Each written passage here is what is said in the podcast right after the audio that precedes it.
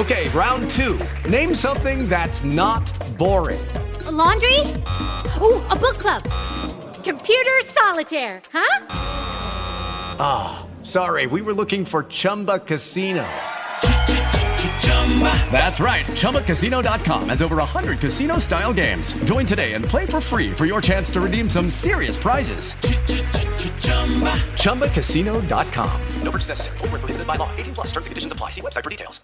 Lucky Land Casino asking people what's the weirdest place you've gotten lucky? Lucky? In line at the deli, I guess? Aha, in my dentist's office.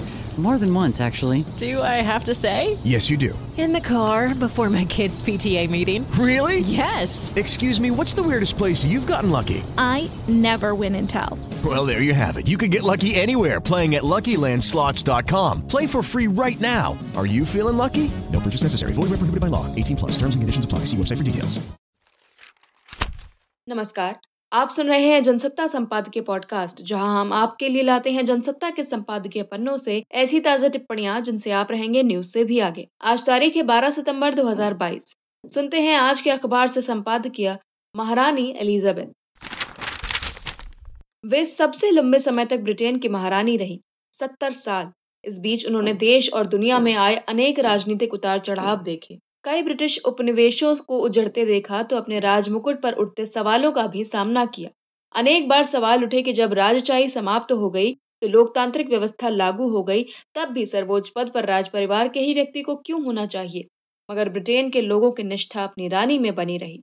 कई मौकों पर उनके परिवार के सदस्यों को लेकर भी कुछ विवाद उपजे, जिनसे उनकी छवि पर आँच आई, मगर वे उन सबसे खुद को बहुत समझदारी से बाहर निकाल ले आई। हालाँकि लोकतांत्रिक व्यवस्था के बाद ब्रिटेन में सम्राट या साम्राज्ञी का पद सदा से शोभा का ही पद रहा है, मगर महारानी एलिजाबेथ द्वितीय न सिर्फ़ अपने देश की राजनीतिक गतिविधियों पर चुपचाप बारीक नज़र रखती थी, बल्कि दुनिया के देशों की भी उन पर नज़र रहती थी। वे तीन बार भारत की यात्रा पर आई थी।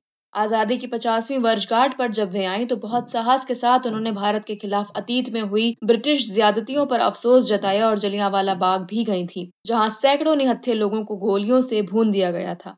दूसरे महायुद्ध के बाद दुनिया काफ़ी बदलने लगी थी, तब उन्होंने ब्रिटेन की राजगद्दी संभाली थी। उसके बाद दुनिया भर में मजदूरों, किसानों, महिलाओं, दबे कुचले लोगों के अधिकारों के लिए आवाज़ें उठाने लगी थी। ब्रिटेन भी उनसे अछूता नहीं था।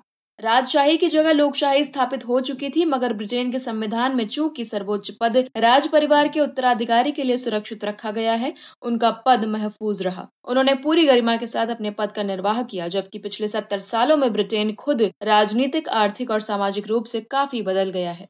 यूरोपीय देशों के साथ उसके संबंधों में भी बदलाव नज़र आया।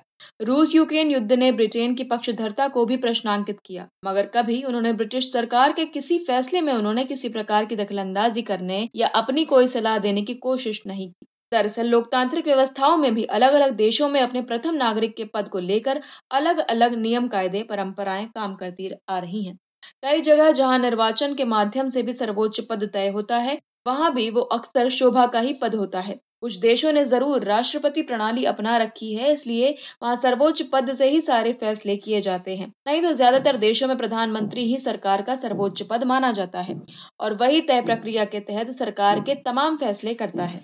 ब्रिटेन ने राजशाही घराने के उत्तराधिकारी को अपना सर्वोच्च पद माना, और उसे सरकारी गतिविधियों में दखलंदाजी से दूर रखा। एलिजाबेथ द्वितीय ने उस मर्यादा का निर्वाह किया और कभी अपनी महत्वाकांक्षा थोपने का प्रयास नहीं किया। यही वजह है कि राजमुकुट के प्रति वहाँ के लोगों का सम्मान अब भी बना हुआ है और राजशाही के खिलाफ आवाज़ें उठती रहने के बावजूद उस पर कोई आँच नहीं आने पाई है। महारानी एलिजाबेथ द्वितीय के गरिमामयी स्मृति ब्रिटेन के लोगों में लंबे समय तक बनी रहेगी। आप सुन रहे थे जनसत्ता संपादकीय पॉडकास्ट। हम हर रोज आपके लिए लाते हैं ताज़ा टिप्पणियाँ जनसत्ता के संपादकीय पन्नों से सुबह ग्यारह बजे और शाम को चार बजे। और जानकारी के लिए विज़िट करें Jansatta dot com slash audio. और अगर आप ये पॉडकास्ट कहीं और सुन रहे हैं तो सब्सक्राइब ज़रूर करें ताकि आप रह सकें न्यूज़ से भी आगे।